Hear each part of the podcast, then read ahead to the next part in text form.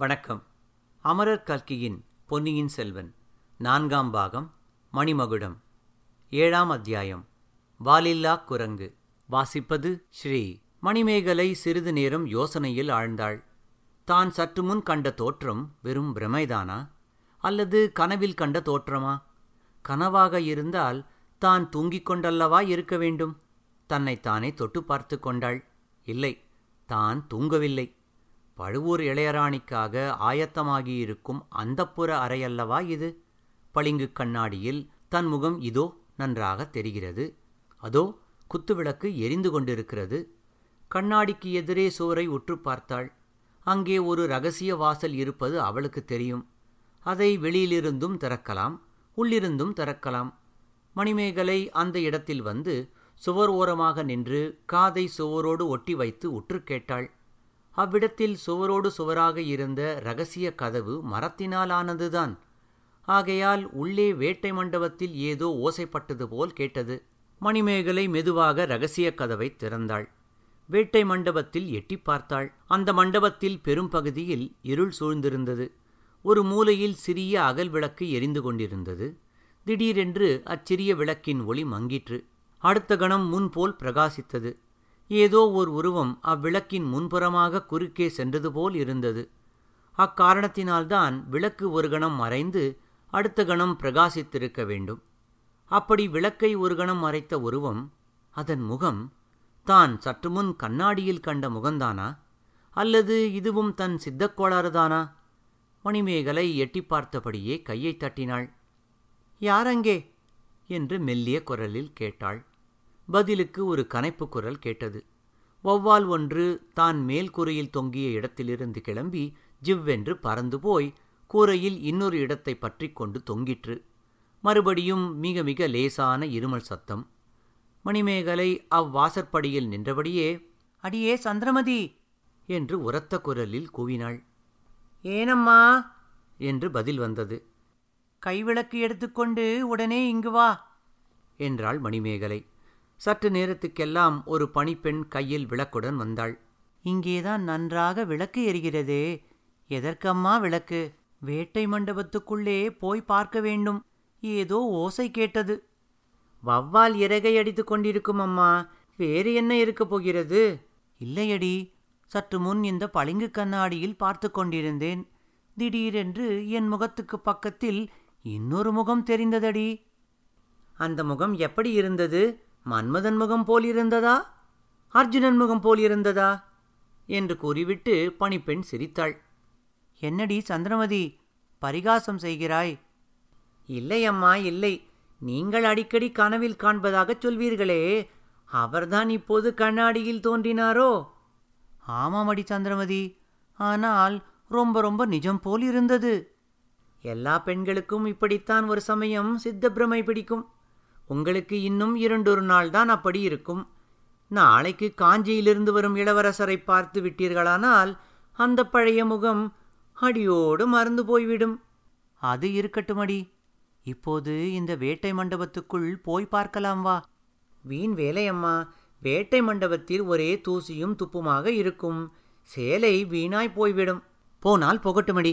இருமலும் தும்பலும் வரும். நாளைக்கு எல்லோரும் வரும் சமயத்தில் சும்மா வரட்டும். வேட்டை மண்டபத்தை இப்போது சோதித்து பார்த்தே ஆக வேண்டும். விளக்கை அசைத்து அணைத்து விடாமல் எடுத்து வா. இவ்விதம் கூறிக்கொண்டே மணிமேகலை வேட்டை மண்டபத்துக்குள் பிரவேசித்தாள்.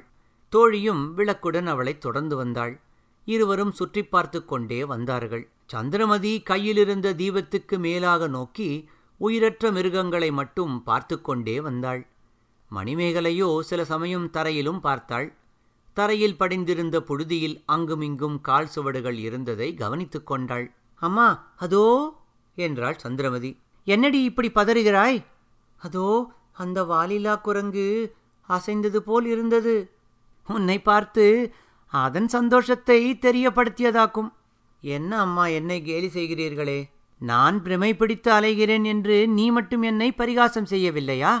ஒருவேளை உங்கள் கண்ணாடியில் தெரிந்த முகம் அந்த குரங்கின் முகம்தானோ என்னமோ? நாம் வந்த வாசலுக்கு நேரே இருக்கிறது. பாருங்கள் குரங்கு மறுபடியும் அசைகிறது.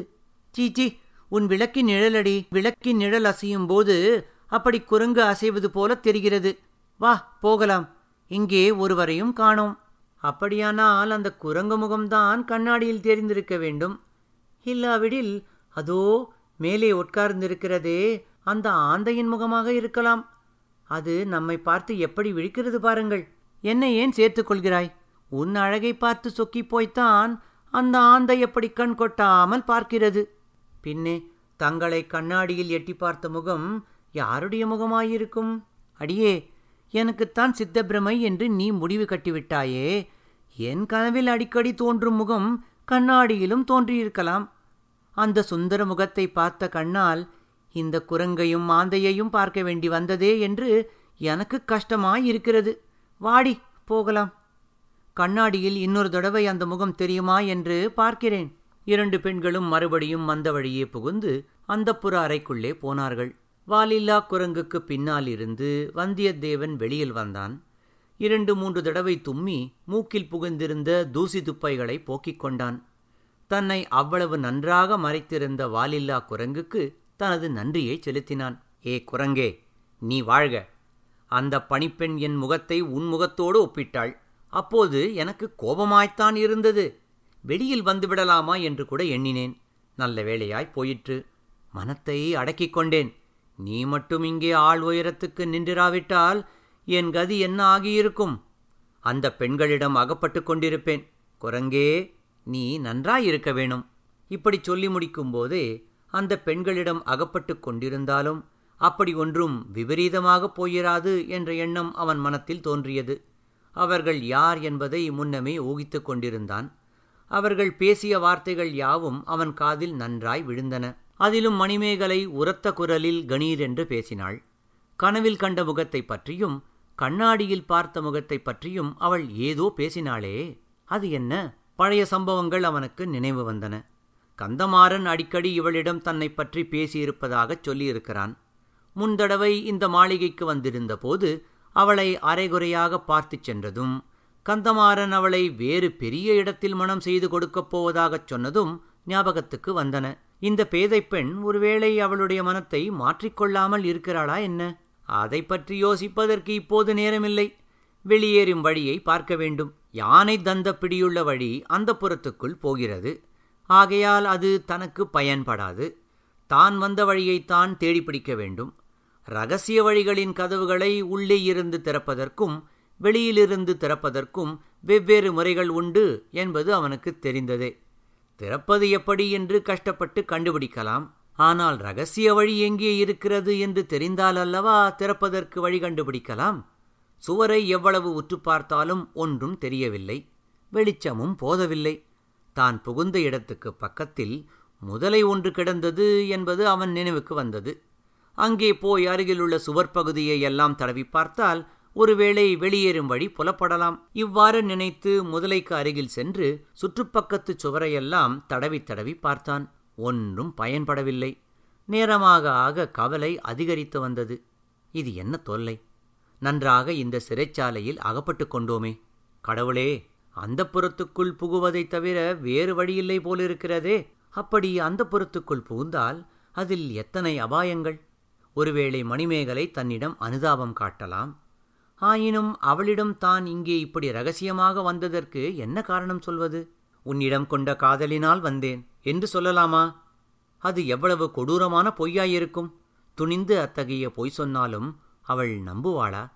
மணிமேகலை மட்டும் தனியாக இருப்பாள் என்பது என்ன நிச்சயம்? மற்ற பெண் பிள்ளைகளுக்கிடையில் அகப்பட்டு கொண்டால் சம்புவரையர் அறிந்தால் கட்டாயம் தன்னை கொன்றே போடுவார்.